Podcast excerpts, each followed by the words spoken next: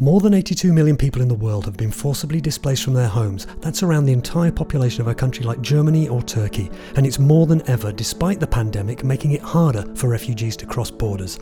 On World Refugee Day, we talked to the head of the United Nations Refugee Agency the impact will be much more long lasting on refugees and displaced than on other groups. We need to make sure that they are included once the economy picks up again. UN High Commissioner for Refugees Filippo Grandi tells Radio Davos of his hopes and fears for displaced people as the world continues to struggle with COVID 19, and he calls it a scandal that richer countries are vaccinating children at low risk from the virus, while refugees in the countries that host the majority of them remain at the back of a long queue. Kids are being vaccinated, while vulnerable people out there will have to wait months months for their first shot to come. This is the scandal that needs to be corrected. And we'll hear from someone who knows what it feels like to grow up on the run from your home and in fear for your life. Families become so hopeless, separated for life. They live in that endless sense of unknowingness, not knowing what will happen again. Radio Davos is the podcast from the World Economic Forum that looks at the world's biggest problems and how we might solve them. Subscribe wherever you get your podcasts and please leave us a rating and review and share it with your friends and join the conversation at the World Economic Forum Podcast Club on Facebook. I'm Robin Pomeroy and with a look at the future for 82 million displaced people and refugees. With COVID came a lot of learning that we are all human, we are all fragile. We just don't need to wait for the suffering to knock our doors before we act in the care for those who are suffering. This is Radio Davos. So I'm delighted to welcome Filippo Grandi, who's the United Nations High Commissioner for Refugees. How are you, Filippo? Very good. Uh, thank you very much, and thanks for having me. Well, thanks, thanks for joining us to talk about the whole situation of refugees in general. It's World Refugee Day, one of these days that's meant to raise awareness for refugees. Is there one thing on, on a day like this that you would hope people were aware of that maybe there's a risk they're not aware of when it comes to refugees? There's many things, but maybe one in particular I think um, is important to repeat every year on World Refugee Day. Most of these 80 plus million people we're talking about, refugees, displaced people, are in poor countries most of them. There's so much perception that the refugee problem is a rich people's problem that we have forgotten, most people have forgotten that in reality, 90% of those 80 million plus are in countries that would be considered poor or middle income, countries with few resources to deal with these massive problems. That's one fundamental point that I'd like everybody to remember on this day. So this is a day that happens every year to raise awareness. This time, I suppose the big change is the pandemic. We've had a year of COVID 19. How has that affected refugees? Well, first of all, it has affected refugees as everybody else from the health point of view. Many got sick. Unfortunately, many died. But that was not fundamentally different from what happened to everybody else, especially among the most vulnerable categories of people. Where I think the impact um, has been felt specifically for people on the move is in two areas. One, borders got more and more difficult to cross for refugees in particular. Uh, crossing borders is a life saving act but uh, we live in a world in which crossing borders has become a liability from the health point of view. So that contrast has been a very specific one that we've had to manage with states in the last few months, often successfully. But it has been complex. The other area, of course, is what I think refugees share with really the poorest of the poor in the world.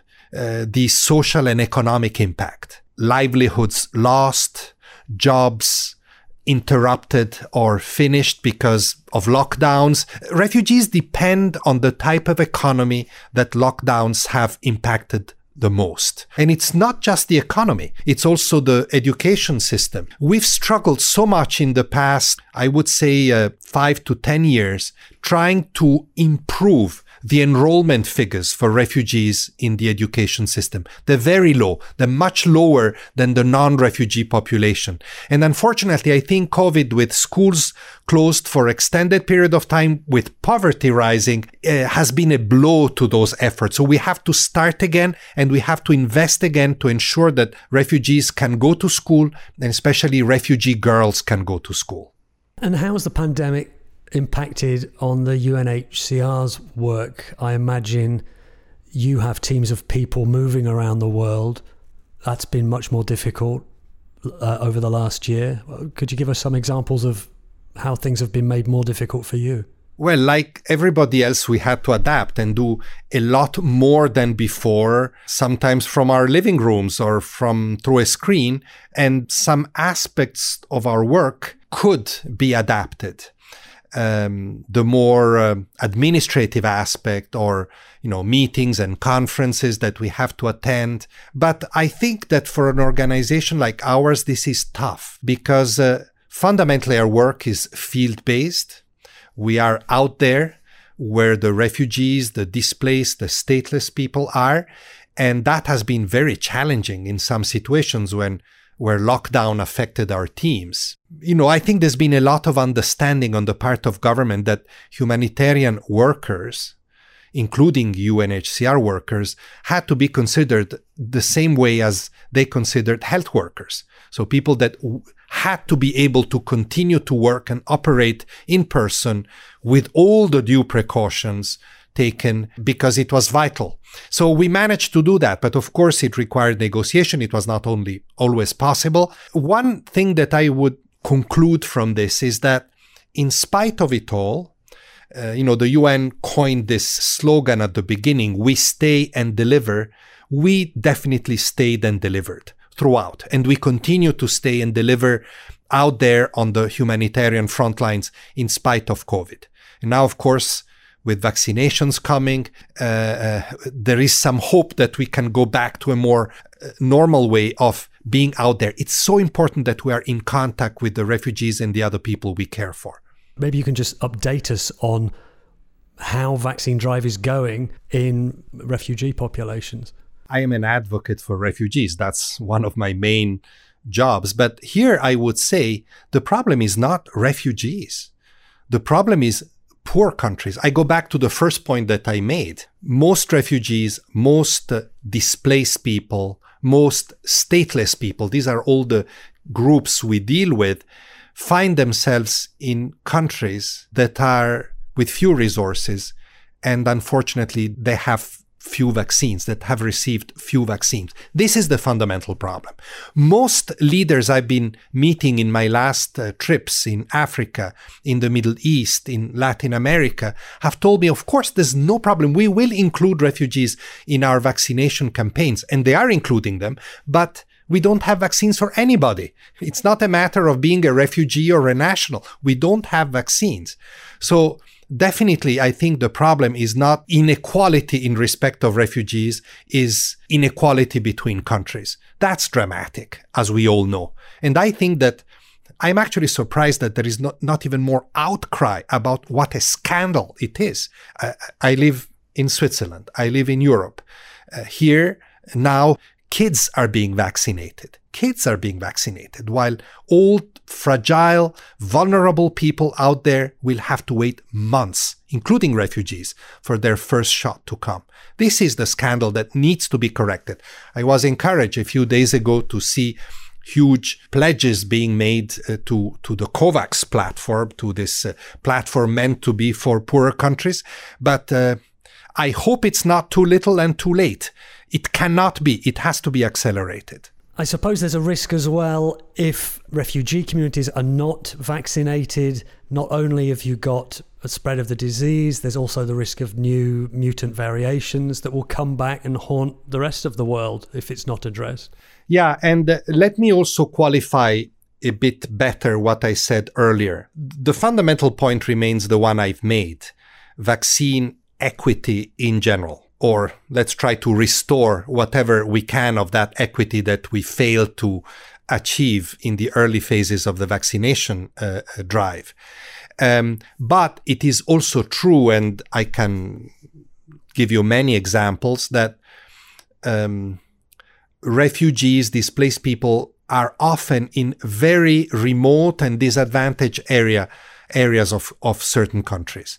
So delivering the vaccination there will will have additional costs. That's why we do need additional funds, specific funds for refugee related vaccination campaigns. Are you able to give us any examples? Absolutely. I was uh, I was in the Democratic Republic of Congo and Kenya. That was one of my most recent trips. And when I spoke to both presidents, they said, sure, you know, no problem about including refugees and both countries host large numbers of refugees. But once we get the vaccine, we need help, you know, to transport the vaccines to these remote areas, to, you know, vaccination require huge communication campaigns and they may be a bit more challenging in those contexts. Likewise, in Bangladesh, Cox's Bazar, almost a million Rohingya refugees. They live in a very remote area.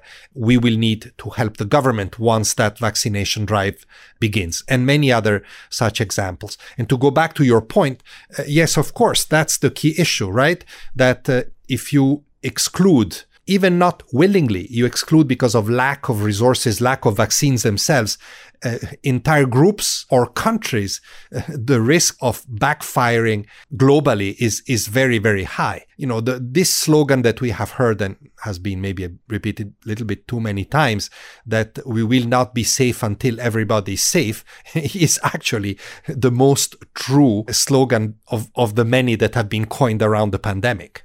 Have you come across any uh, kind of vaccine resistance? I mean, we talk about it in the West, anti vaxxers and vaccine hesitancy. Is that something you also have to deal with? We do. We do see a lot of that resistance. In fact, yesterday, for example, I was um, in a call with uh, a number of our regional people, and they reported back that this is now increasingly one of the main issues that we have to tackle. Uh, and this is not just refugees, this is not specific to refugees, but you have a northern global Novax trend, but you have also suspicions that are growing in many parts of the world, and we need to address this. I, I, this is why one of the most important things that we have learned through the pandemic, dealing as we do with the communities in so many different parts of the world, with so many different contexts, challenges, cultures, languages, is that communication is key. And uh, even more importantly, I think, it is key to work with the communities themselves. For years, we've been debating how can we associate the people we work for, refugees, displaced, stateless, more to our decision making process. Somehow, the pandemic has obliged us to accelerate that process because we depended on them. If you want to win resistance, you have to work with the communities. We, you have to work with community leaders, with religious leaders, with traditional leaders. And we've done a lot of that, not only for, to address hesitancy and resistances, but also simply to explain the logistics of vaccination, for example, or uh, distributing PPE and, you know, all the other things that we had to do in the last few months. That's very, very significant. And I think that this is one of the pluses that we can take out of this horrible period, you know, learning to work more with the communities for which we exist. Again, are there any examples that you would highlight where that that has worked well? It has worked well um, in situations that are not not the best situations, but situations that in this context are practical, if you wish. Camps, you know, there's always this perception that refugees are in camps. In fact, it's a minority of refugees that are in camps. But where they are, it was easier to organize this, to organize communication, to sit down with community leaders and ensure that messages were passed. But we made a conscious effort not to limit this to camps, but to also do it in places where refugees, um, people on the move are in the community. In the Sahel, for example, in Burkina Faso, 1 million plus internally displaced people in a small country in a terrible situation of insecurity. We had to go through the community to pass messages related to COVID prevention and cure. The Venezuelans in, across Latin America, almost 5 million of them in the region, we had to do the same. They live mostly in disadvantaged areas of big urban centers in a region that has been battered by COVID. So we had to do that as well. This is the type of work that we've been doing, often with governments, and we've learned a lot around those experiences. So, what's the situation now and in the coming months? Is there light at the end of the COVID tunnel yet?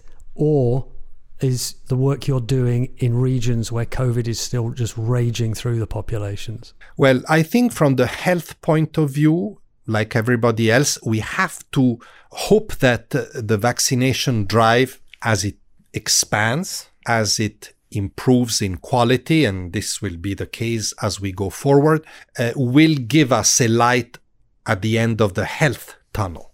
But uh, we will have to deal with the consequences in the areas that I have mentioned. And those consequences for many other vulnerable people will be long lasting. We hear a lot about, you know, the economy picking up quickly, like often happens after big crises, uh, about GDPs rising, about the situation improving rapidly. I am just worried that this resumption of economic life uh, will be of benefit only to those that in fact have been impacted, but less than the most vulnerable, and that the most vulnerable will be left even further behind. Uh, you know, I, am not an economist, but if you look at the projections, I've, I've seen graphs on how the economy will restart. Already you can see a huge difference between the speed and size of that restart in rich countries and in poor countries. So you'll have a divide there that is you know the risk is that it becomes bigger. And within those poor countries also between more privileged and less privileged group including refugees that divide may be big. So you know the slogan of the sustainable development goals is no one should be left behind. The risk of that being left behind is much higher now than it was a year and a half ago. And this is where we need to focus in the next few years. If millions of people have found the work they had gone because of COVID, and that's happened to people who aren't refugees and people who are refugees. What can the UNHCR or governments or other NGOs or communities or people themselves, what, what can we do to get back to where we were a year ago and to improve things further? I think it is very important to do two things. One is short term, and it is, I would almost say, humanitarian. It's relief we and many other organizations have launched for all these disadvantaged groups cash programs, distribute cash. You know, after all, what has the world done to respond to the economic impact of COVID?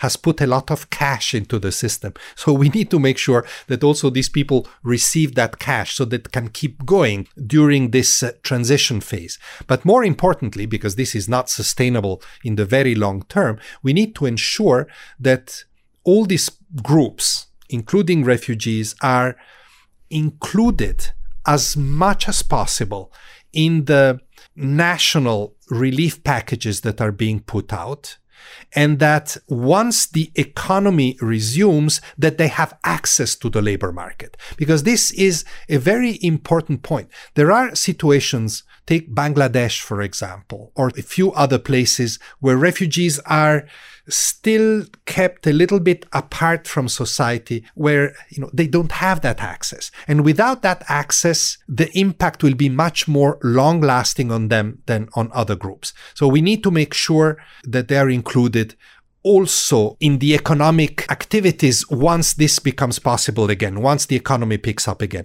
I'm a bit worried about that because I think that, as I said earlier, it was not such a huge problem convincing governments to include refugees and displaced in the um, health response.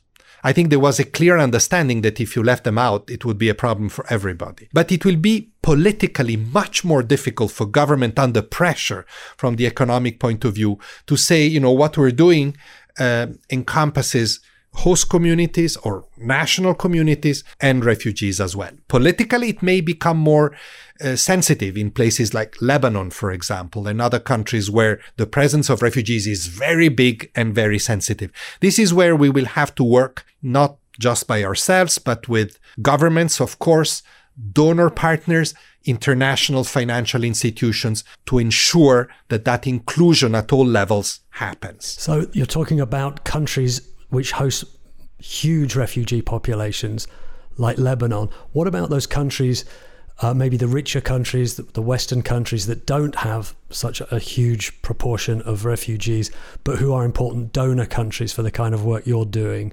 They're concentrating on their own economies they've taken on massive amounts of public debt. Is there a risk that also their concern and their financing for the kind of work you're talking about will suffer now as they're struggling to deal with the economic fallout of the pandemic? There is a risk, of course, that the need to offset the big expenditure of last year and this year um, has a repercussion on aid budgets. Although, frankly, if you look at the type of money that has been mobilized to respond to COVID and you look at the aid budgets, um, the proportion is staggering. One is huge and one is very small, comparatively speaking. So I do hope that governments will have a better judgment than that and will not take it on aid budgets to compensate for the large expenditure. But the risk is there, and we've already seen some countries reducing aid budgets. We, I think it's of public knowledge that the UK, for example, has reduced aid budgets, although the discussion is still ongoing, and although we have assurances that it will be a temporary measure. But I think it's a, it's a miscalculation to do that. Look, you know, it, like I said, the health argument is perhaps easier to understand and accept than the economic argument. But I think if the pandemic has taught us something is that we're really all on the same boat here. And this is not just about the virus going from one to the other, but you know, poverty, exclusion, vulnerabilities, they're also pandemics in a way. And they may not be transmitted through droplets like the virus does. But if they are not addressed, the repercussions that they have not only locally and regionally, but also globally can be pretty devastating, especially on this scale in terms of instability, in terms of insecurity, in terms of uh, unnecessary migration. So I think it's uh, it's important that the conscience of this seeps into government and that they are courageous enough to tell their constituencies, look, we have to fasten our, our belts, but let's not penalize aid, especially humanitarian aid, because it will be very counterproductive. I'd like to ask you something about the other big global challenge, which is climate change. And in this year, we're building up to this COP26 conference in November. It's high on the agenda, but there's a big displacement angle to climate change, isn't there? Could, could you tell us something about what you see as the impact of climate change on displacement of people? There is no doubt whatsoever, there is ample evidence that the climate emergency displaces people. But it does this in many different ways. It's not as simple as that. It does it sometimes brutally when nature gets very angry, but it does it also in more complex ways. For example, in the Sahel region in Africa, West Africa, or in the Horn of Africa, Northern Mozambique, Central America, we see resources available to rural communities in particular impacted by climate change, becoming more scarce, generating therefore community conflict which often becomes ethnic and from there political and sometimes religious and is manipulated, especially in situations of weak governance by very radical groups, by terrorists. And uh, it translates into devastating consequences for civilian populations. So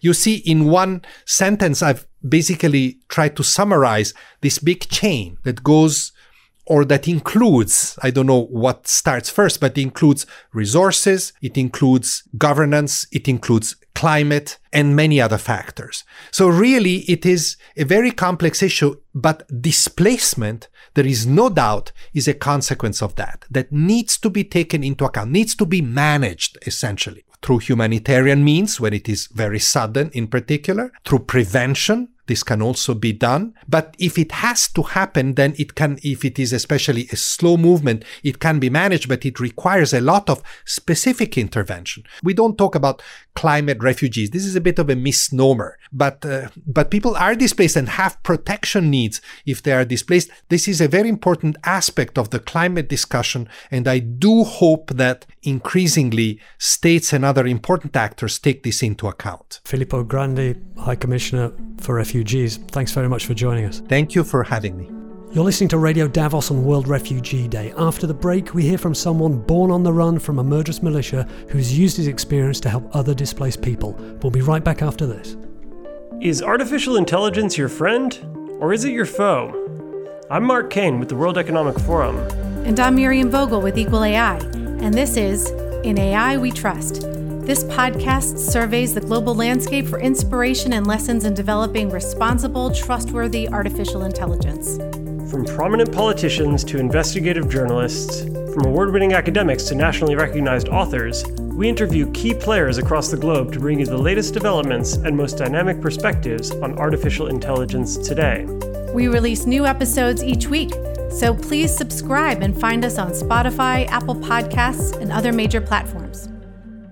Welcome back to Radio Davos. Before the break, we spoke to Filippo Grandi, the UN High Commissioner for Refugees. Now we go to Kampala in Uganda to hear firsthand what it's like to be a forcibly displaced person.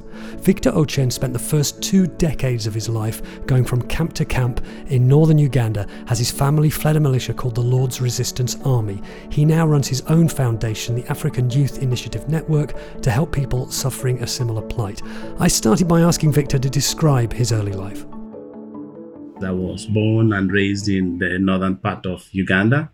I grew up in a district called Lira, one of the areas that has been affected by decades and decades of violent conflict between the government and the rebels of the Lord Resistance Army, as well as uh, several other militia groups that has been operating in the region. So growing up in a war zone as a child, we were always forced out of homes we're always displaced and uh, you know every time and again uh, spending our entire childhood in conflict means we are, we spend the life of displacement we live the life of displacement from one part of the country to another part of the country. But also most important every next few days we would set up a home build up a place in a, a settlement or a camp setting somewhere. Then few days after the rebel would come and burn it down abduct people, kill people. So this is the kind of life I grew up in. This is the life I, I grew up witnessing, but also growing up side by side with the South Sudanese refugees who had fled to Uganda. And how old were you when all that started? Were you born into that kind of conflict? We were actually born in the conflict because I remember Uganda was going through the post Idi Amin's era from the time of uh, you know colonial power, the country had always not been through uh, settings of peaceful political transition. There's been so many military coups in the region, and the worst of the worst was the dictatorship of Idi Amin that went for nine years in the country, and then in the process, the country were born in in early 80s, where the post Idi Amin's you know, in a nation where people were struggling to get back their life after years and years of uh, dictatorship and you know brutal leadership by Idi Amin, and that led to uh, a community that had so many guerrilla fighting going on. So many military forces were operating alongside, all in search for power. And yes, how old I was when we started, we were born in it. We were born in war. We were born in the community, community affected by war. We were born in a society where nothing was happening except struggle for power. And there were so many military rebellions going against the central government, including the current government, was in the bush fighting the previous government. So you were an internally displaced person. That means you, you were displaced from your home, but within the borders of the country of, of Uganda. Is that right? Yeah, yeah, yeah. It means I was not displaced out of my country. It means I was displaced from within my country being uh, displaced from one community to another community, but also everywhere we ran, wherever we took refuge, we would set up a camp. So camp life, it means so much to me because is the community I was born in, is the community I was raised in. I developed my faith and my hope, also my courage in the environment of uh, displacement in the camp settings. Life in conflict, life in the camp is not something new to me. It's something that shaped my discipline, my choices of life. You set up the African Youth Initiative Network. So your experience as a child and growing up in, in those circumstances led you to do that. Can you tell us briefly what that organization does? After being born and raised in the war zone, in the conflict environment, we were left with very little as young people on what to choose, not so sure about what tomorrow look like. Your own education, you're worried if the day you are living today, you'll wake up to see the next day. And of course, as a child, the most annoying bit was to see your parents walk out to look for firewood, to fetch water, to look for food. Your biggest uncertainty was if they would ever come back home alive. This was the fear because majority of the parents who went looking for life for their children, for food, for water, for firewood, would never make it back. They were abducted, they were killed, they were sexually abused. So the fear of knowing that your parents have gone to look for food were venturing in the deepest space for insecurity was the most traumatizing. People younger than you, as young as 12, 9, were being abducted and recruited as child soldiers, were being forced to kill their own parents, to, force, uh, to sexually abuse their families in a way that to tactfully traumatize them so much they would never want to come back home again. So this was the space that we are left. We are growing up in a community clouded by violence and hopelessness. So then we came up, we formed a peace club when I was uh, 13 years old. I was in the camp. I started by forming a peace club. What's a peace club? The peace club, I mobilized a group of fellow youth, fellow community members who did not agree with the move by the forces to recruit children as soldiers, committed and determined to say no to the child soldiers recruitment. And this was being done by men in uniform across uh, section of the rebels, but also on the government side, where the young people had to become auxiliary forces to protect their own communities. It was the most dangerous venture, most dangerous move to talk about peace in an environment where there is no peace. I was called cowards, defined as weak, undetermined, unpatriotic, but I knew in my own heart that all I wanted was that every child be given opportunity to stay peacefully with their parents to go to school and live a better life. So that was the Peace Club until 2005 on the peak of war. When I say that I'm now grown up, I could pick up the gun. I could now join the fighting force. I could do anything deadly or share my pain in the most aggressive way. But I said, no, I will not do that. I will instead use my energy as a young person to mobilize and set up African Youth Initiative Network which is an organization we formed in 2005 primarily to mobilize youth and communities in promoting peace and justice. And this has been an opportunity for us to make peace and justice a reality for communities affected by conflict. We, through the African Youth Initiative Network, we've been engaging community dialogue, uh, supporting return and reintegration of former child soldiers, and working towards conflict prevention, and most importantly, supporting the victims and survivors who have been tortured, who have been sexually abused, who have been beaten, who have been wounded. And to date, we've provided reconstructive medical rehabilitation to over 25,000 young people, women, and children. Those whose lips, nose, ears were cut off during war, but also those who were sexually abused. People were living with chronic war wounds as a result of gunshots, torture, and beating. And right now, we are working hard hand in hand to provide psychosocial support to support the families whose children were abducted. Over 30,000 are still missing to date. They have never been seen again. And these are families with missing family members with hope that one day they will see them again. I mean, you've experienced this firsthand, haven't you? Your brother was recruited by the LRA and he disappeared effectively. Are you able to talk about that? Yeah. It was in 2003 on the peak of war when I was young and energetic and looking forward to what can I do to become part of the change I was looking for in the society.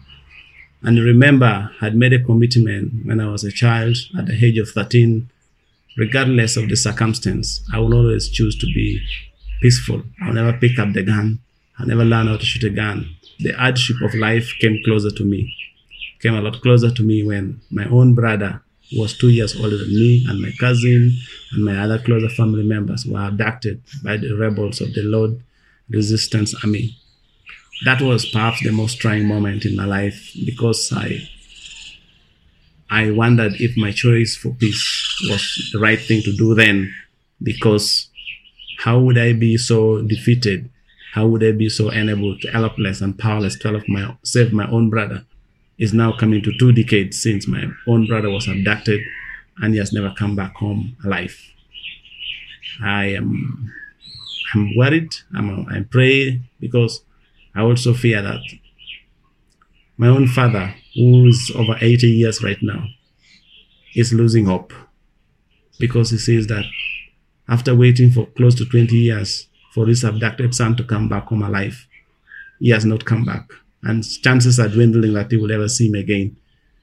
This is the pain that my family, like many other families in northern Uganda, over 30,000 people have never been accounted for and it's the wound that remains open to families, to the communities, and also it's the wound that risks escalating the pre-existing mistrust or creating another era of conflict if not well handled. And that's why I do whatever I can to use my personal experience, but also to put myself in the picture, identify with the victims and the survivors like me to say, let us transform our trauma, our pain, our suffering, our tears into water to build a new society of hope, of kindness, of peace, so that people will be able to celebrate life, but also bring an end to the prevailing and cyclic of violence that has torn apart our society. So that's about my brother and that's about brothers of many other people who are still missing. Do you think there are things, experiences that you have in common with refugees and displaced people around the world? I wonder if that thing of families being split apart is one thing that probably is a shared experience of most refugees. War destroys one key institution, not the government, not the United Nations, not the international organizations, not the politics, but war destroy one key institution, and that is the family. If families are split apart, families loses members, families become so hopeless, separated for life. They live in that endless sense of unknowingness, you know, not knowing what will happen again it's very difficult to see something good come out of a community where families are destroyed. To see something come out of a, a child that has known nothing other than violence.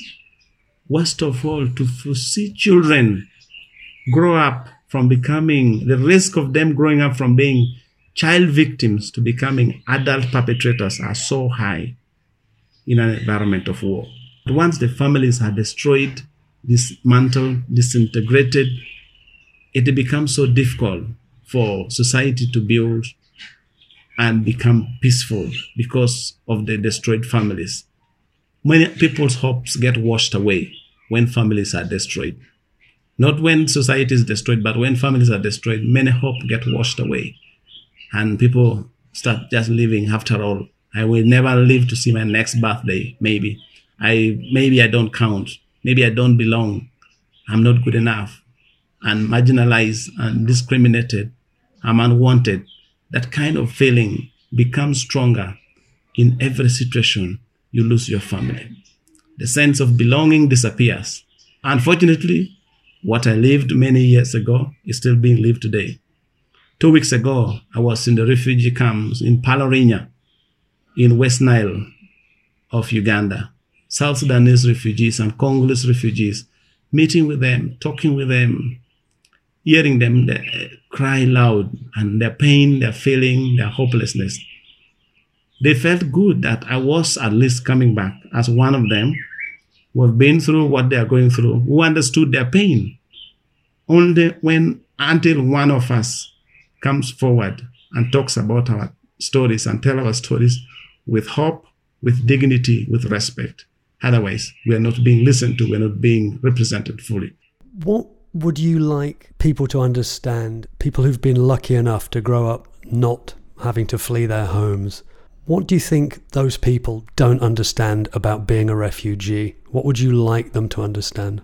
I've been lucky in life that I've seen the best life can give and the, the worst life can get to somebody. I've been able to see the extreme uh, inhumanity and extreme humanity, the prosperity. In a way, the challenge that comes about uh, hardship of conflict is one you're struggling to manage the misfortunes, managing the hardship, managing the war, managing the effects of uh, feeling not human, uh, inhumanity. And that kind of feeling needs a very loving encounter. If you not, don't have that loving encounter, the suffering that goes for too long, stretches to the nerves of your humanity, needs a very loving encounter in order to bring change into the community. So, in a way, I do think one an area that I've seen people transform their trauma, their pain, their suffering into an opportunity for leadership. Like what I tried to do. I said, not let this weigh me down, but let me use it as a, a platform, a springboard to make this an opportunity for me to grow and become a new person in the society. And then there is one part of the humanity that they are not struggling to manage the misfortunes. They're struggling to manage the opportunities at hand. So there is a disconnect because there are people who have it all, but they're still very ungrateful in life. From my side and also from the side of people I work with, even though we may not have it all, but we are grateful and glad for what we have. We have the gift of life, but also the gift to keep on pursuing, doing more. Somebody totally lacks it. They say you're crying for two new pairs of shoes, yet somebody's crying for one feet that was blown off by the landmine. So it's a different equation altogether. But also, suffering in northern Uganda, suffering in Africa, is not different from suffering anywhere in the world. Of course, with COVID came a lot of learning that we are all human, we are all powerless, we are all fragile. We just don't need to wait for the suffering to knock our doors before we act in the care for those who are suffering. And I pray that we all navigate through this difficult moment of COVID and work towards building a society that is inclusive, that is human, that cares, and that's standing for one another. Let's get each other's back.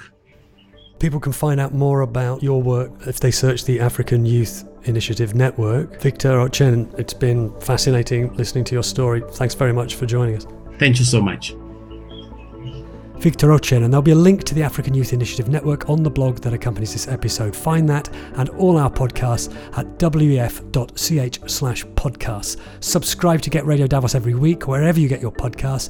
Please leave us a rating and a review and share it with your friends and join the conversation at the World Economic Forum Podcast Club. Look for that on Facebook. This episode was written and presented by me, Robin Pomeroy, with editing by Jere Johansson and technical support from Gareth Nolan. We'll be back next week, but for now, thanks to you you for listening to Radio Davos, and goodbye.